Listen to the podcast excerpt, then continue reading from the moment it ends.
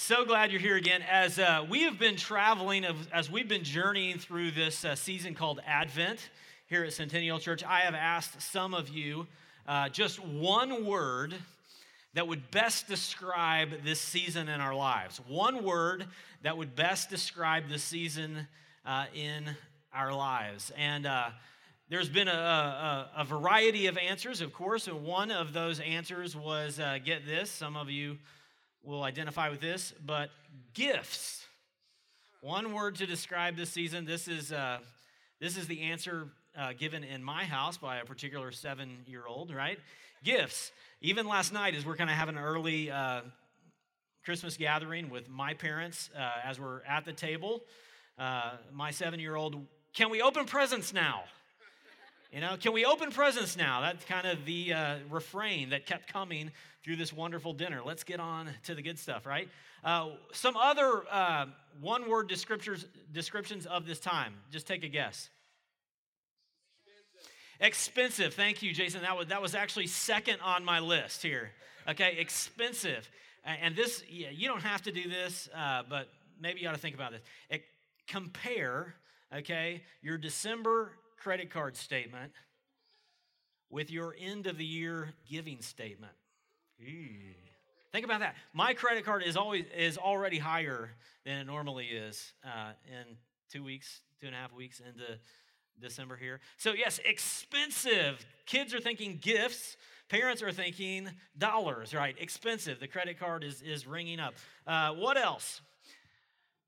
Stressful. Busy, thank you. Yeah, busy, running around, uh, getting things, buying things. Uh, this weekend, uh, I feel like, I'm going to submit this, but I feel like I set a Guinness uh, World Record this weekend. And the, the record that I set was going to the grocery store in an eight-hour time span six times. I'm not kidding. Six times. Three times to Walmart, okay, two times to Sprouts, and one time to Kroger on the same day. Would one of you please talk to my wife? And and three of those trips were, were on a hunt, we're on a search to find maple extract, okay? Maple extract. I don't know who's making all the cinnamon rolls besides us, but quit taking all the maple extract, okay? Ridiculous. What else? Descriptions of this uh, season. Family, thank you. Family, joyful, uh, bright, merry. Uh, C S. Lewis described this time, you know, this is he wrote this probably sixty years ago. I used this uh, a couple weeks ago, but listen to the way C S. Lewis describes this time. He says, long before December twenty-fifth, everyone is worn out. Physically worn out by weeks of daily struggle in overcrowded in overcrowded shops. Experienced that lately. Uh, mentally worn out by the effort to remember all the right recipients and to think out suitable gifts for them. They are no trim for merrymaking. They look far more as if they had been a long illness in the house. You know, some of you all look great this morning. Some of you look ill. Uh, but... Uh, One, uh, one word, one description. This, this, this may not be the answer, but one word I would say um, that gets at the heart of the Christmas season, gets at the heart of Advent and the coming of Jesus to our earth. That word this morning being love. Amen. Love. In week one, we talked about hope. We talked about peace in week two. Last week, we talked about joy, and this week, we focus on that word, love. Love. And love is a... Uh, Love's a popular word, and I would say this morning that love is a confused word oftentimes in our culture, in our uh, parlance, modern parlance. Lo- love can get stretched to mean a lot of things. We can use it in various ways. I mean, often I'll say, I love tacos, right? But I can also say, I love my family, or I love your Christmas card, or things like that. Love can mean various things. It can be used in, in various contexts, but I would say it uh, often is overused. Often it is uh, too sappy of a meaning of love or too broad meaning of love, but we are a culture in love with the idea of love. Even if you remember Super Bowl fifty, the theme, the halftime theme was this, I believe in love. Now, some people take that in one way, some people take that in another way, but love, our culture is in love with the idea of love. What is love? What really is true love? Well, Tina Turner says love is a secondhand emotion, right? Uh, Pat, Pat Benatar said love is a battlefield. And Shaka Khan says, I feel for you, therefore I think I love you, right? What is love? And the Bible talks about a God of love, but what, what really is love? And probably, definitely, the most famous verse of the Bible, John three sixteen, uh, the word says, for God so loved the world that he gave his only son, that whoever believes in him will not perish, but have everlasting life. The basis of the good news, the basis of Jesus coming is love. Love was the motivator for the Father sending the Son. Love is the motivator for Jesus dying on the cross for us. This is a season where we celebrate the incarnation of Jesus. That is, Jesus, the second person, person of the Trinity, putting on skin, taking human form, coming to this earth, and showing us what God is like in human form. John chapter one says, the Word, that's Jesus, the Word became flesh and dwelt among us. The incarnation of God uh, is motivated by love. The incarnation of Jesus demonstrates love. And in many ways, the revelation of Jesus and the incarnation of Jesus, you might say, ratchets up love, the definition of love and the sacrifice of love and what love truly means, not just in a sappy, sentimental, Hallmark card kind of way, but in a real, tangible, sacrificial way, what love is.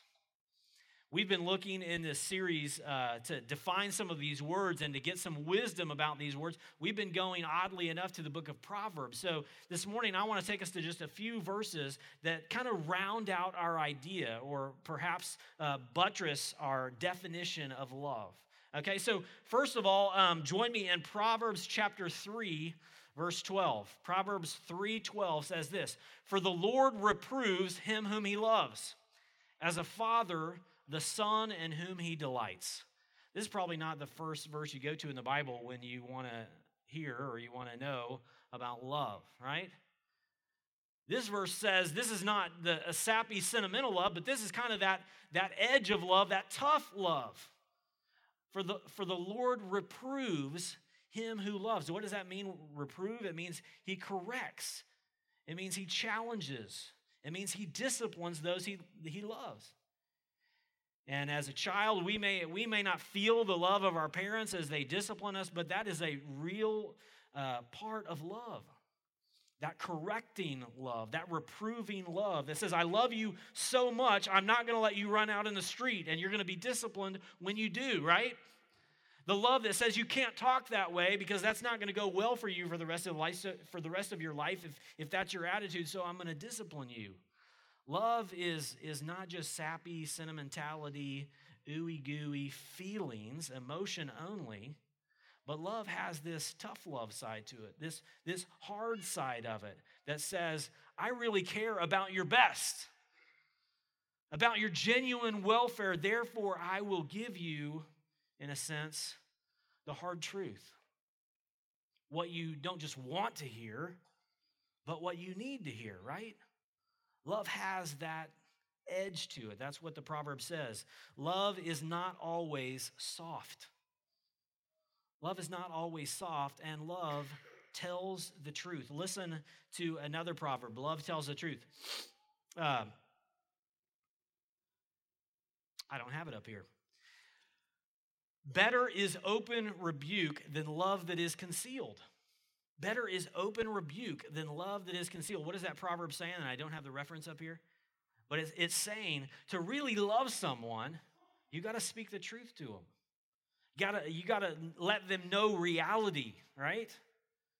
Love is not always soft. Love also tells the truth, and sometimes it's hard truth. Another proverb, uh, Proverbs seventeen nine. That verse says this, Proverbs seventeen nine, whoever covers an offense seeks love, but he who repeats a matter separates close friends. Let me read that again for us. Whoever covers an offense seeks love, but he who repeats a matter separates close friends. What is this talking about? Let's talk about it. Say you hear something negative about someone who's a friend of yours, or you hear a rumor. This passage is saying to, to really love someone is not to pass that rumor along, but it's to cover it up. It's to conceal it. It's to not let that get out and about or known to other people. It's not to spread false things. That love covers things. It love protects, right? Uh, uh, Proverbs ten twelve says uh, similar things. Proverbs ten twelve says, hatred stirs up strife, but love covers all offenses. It says love covers offenses. That mean, that means there's situations where someone does something wrong and you take the blame for it.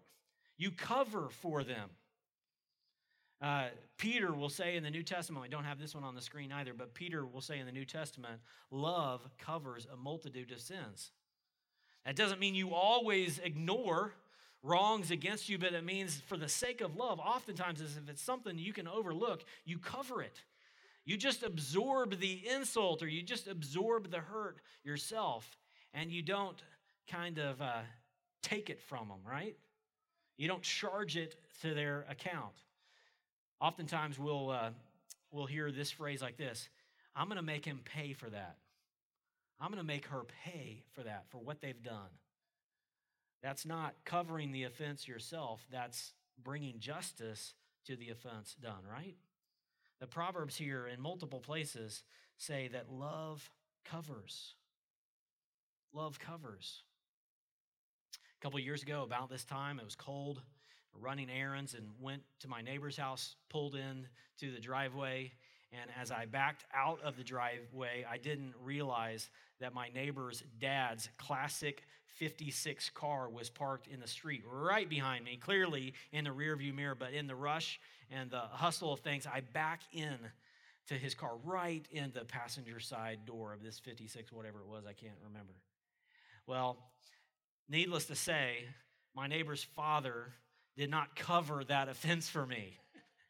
He didn't cover me. He charged it to my account. And what did I do? I charged it to my insurance account, right? But someone, because of the damage, because of the wrong done, someone had to cover it. And the Bible says that we can love people by absorbing the cost ourselves, by covering the offense. But someone has to absorb the damage. Someone has to pay the cost, as it were. Love covers. Love covers wrongs. A third proverb, or a fourth proverb, I guess. Proverbs seventeen seventeen says this, a friend loves at all times, and a brother is born for adversity. What is this saying? A friend loves at all times. This is saying that, that love is faithful, true, God-like, Christ-like love is faithful. It's not just a, a one-hit wonder. It's not just one random act of kindness, but to truly love someone is to be long-suffering with them. Love is faithful, long-suffering. That true love is uh, not just in a moment, but in a relationship that's ongoing. True love is faithful, long-suffering. We've talked in the past as we've broached this subject and uh, how much we're in love with love and our culture, and that word is thrown around. We've talked in the past about the complexities of love. That love uh, is, is not just forgiving, but that's part of it. Love is living in peace with other people. It's having compassion. It's being humble. Love has all these various aspects to it, like a, a fine diamond with, with different sides and different aspects to what love means. And as we celebrate Christmas, as we celebrate the incarnation of Jesus, of Jesus becoming a baby and entering our world, what I offer to you this morning is that in Jesus, in the incarnation, we have the epitome of love. Amen. Of a complex love, of a multifaceted love that Jesus would uh, give us the definition of love and in humility come to this earth, make himself human, go through the pain that we experience in, in this life, and then bear our penalty, cover our offenses, pay the, the punishment that we justly deserve. Jesus in uh, the cradle shows us his humility, but on the cross shows us his humility and love as well, because on the cross, as Jesus dies on the cross, he covers our sins. He pays our penalty. See, in the cross of, of, of Christ, we see, or excuse me, in the cradle of cross, we see the truth of the gospel that we could never get to God, but because Jesus came to the cradle, because Jesus came to this earth, it shows us that we could never get to God, so God came to us in the form of a baby, in the form of Jesus. The cradle shows us that we couldn't get to God, so he came to us. Jesus in the cradle shows us the humility of God, that the King of Kings and the Lord of Lords would stoop down, that he would condescend to our world so that we could know him and know him in flesh and blood. And the cross, from the cradle to the cross, we see the love of Jesus. And the cross, we see that God tells us the truth. On the cross, Jesus outs us. He says, you're a sinner. You deserve a cross. You deserve death. He outs us. He shows us that we have fallen short. And apart from him coming to this earth, apart from him humbling himself and becoming a human and taking our penalty upon the cross, we could never get to him. He outs us. He says, you are a sinner in, in, in judgment, deserving judgment. The cross outs us. Is in his love, God tells us the truth. But the cross also covers our offenses. Not only do we see the, the truth of God, the justice of God in the cross, but we also see the grace of God in that he says, You've, you've offended me. You've wronged others. You've caused damage. You've insulted me. You've walked away from me. You've rebelled from me. But in the cross of Christ, we see that Jesus absorbs that penalty. He covers us. And he covers us how? By the blood of Jesus, by the broken body of Jesus. The love of God is not just sentimentality. The love of God is, is not just emotion and feelings, but the love of God is action too. The love of God is the nasty, dirty, real truth that we've rejected him, that we've run from him, that we've tried to run our lives on our terms instead of on God's terms. The cross outs us, but the cross also covers us from that sin, right? And not only is God's love truthful, not only is God's love covering our wrongs, but God's love is also faithful, because at the cross, he assures us that there is no sin that we could ever commit that would be beyond the blood of Jesus. There's no possible rejection that you've made of God. There's no possible wrong that you've done. There's no possible secret sin that you have somewhere in a closet that is so bad, that is so great, that the blood of Jesus doesn't cover it on the cross. Nothing you've done wrong could ever take away the grace of God in the blood of Jesus. His blood covers the worst of things, the things that we've confessed and the things that we have yet to confess. He tells us the truth. You deserve punishment, but he covers that punishment through his blood. And the cross assures us that he will never leave us nor forsake us, that all sins are paid, and there's nothing that we can do to earn his love, and there's nothing that we could do to reject his love. Every other gift that you will receive this week, you can pay back, probably. Some of you might get some, some pretty neat stuff under the tree. You may you may get a vacation. I don't know. Some some of you may be treated to great things that don't even fit under a car. But I would guess any present, any gift that we were to receive this Christmas, in somehow, some way, we could pay back. It might take us years. We might have to really build up a savings to, to afford that vacation that we were given. But the gift of Jesus, the gift of salvation, the, the gift of love through the cradle and the cross is a gift that we could never earn and a gift that we could never pay back. Jesus said it like this. Jesus said, "Greater love has no man than this, that he lay down his life for his friends." The world tries to define love. The world tries to act loving. But the definition of love, the epitome of love, comes through Jesus and comes through his work on our behalf, coming into this world and going to the cross for our sins.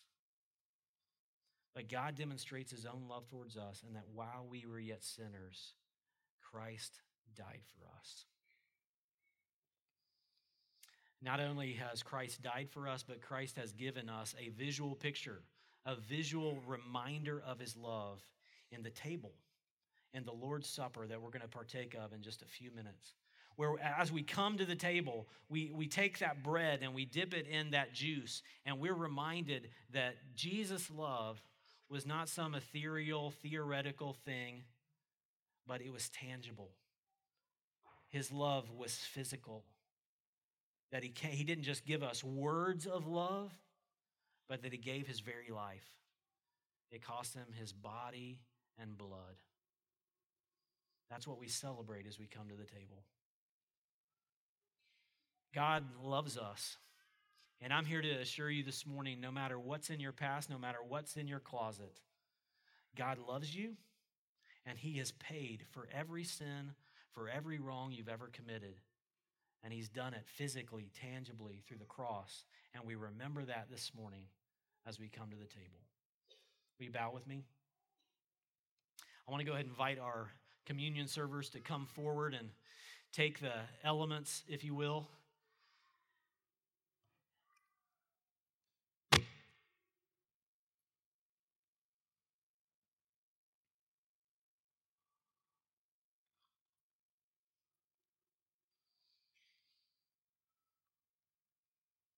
Will you pray with me? Father God, I just pray this morning that uh, love would not just be a theme of Advent, that love would not just be something that hangs uh, above our mantle in our homes or um, a word that's thrown around in our lives, Lord, but we would see the ultimate love in Jesus, demonstrated in his coming, demonstrated in his dying on the cross for us. Jesus, we thank you that from the cradle to the cross, you told us the truth. You have loved us sacrificially, and you have covered our sins by your blood and your death. And we thank you, Jesus, that your empty tomb testifies that love has indeed won and that death has been defeated. Father, may our hearts this Christmas season be warmed anew with the confidence of your love for us. And Father, I pray that every gift and every joy that we experience in this season would be a reminder of your great love and would point us to you, Father, Son, and Spirit. It's in the beautiful name of Jesus we pray. Amen.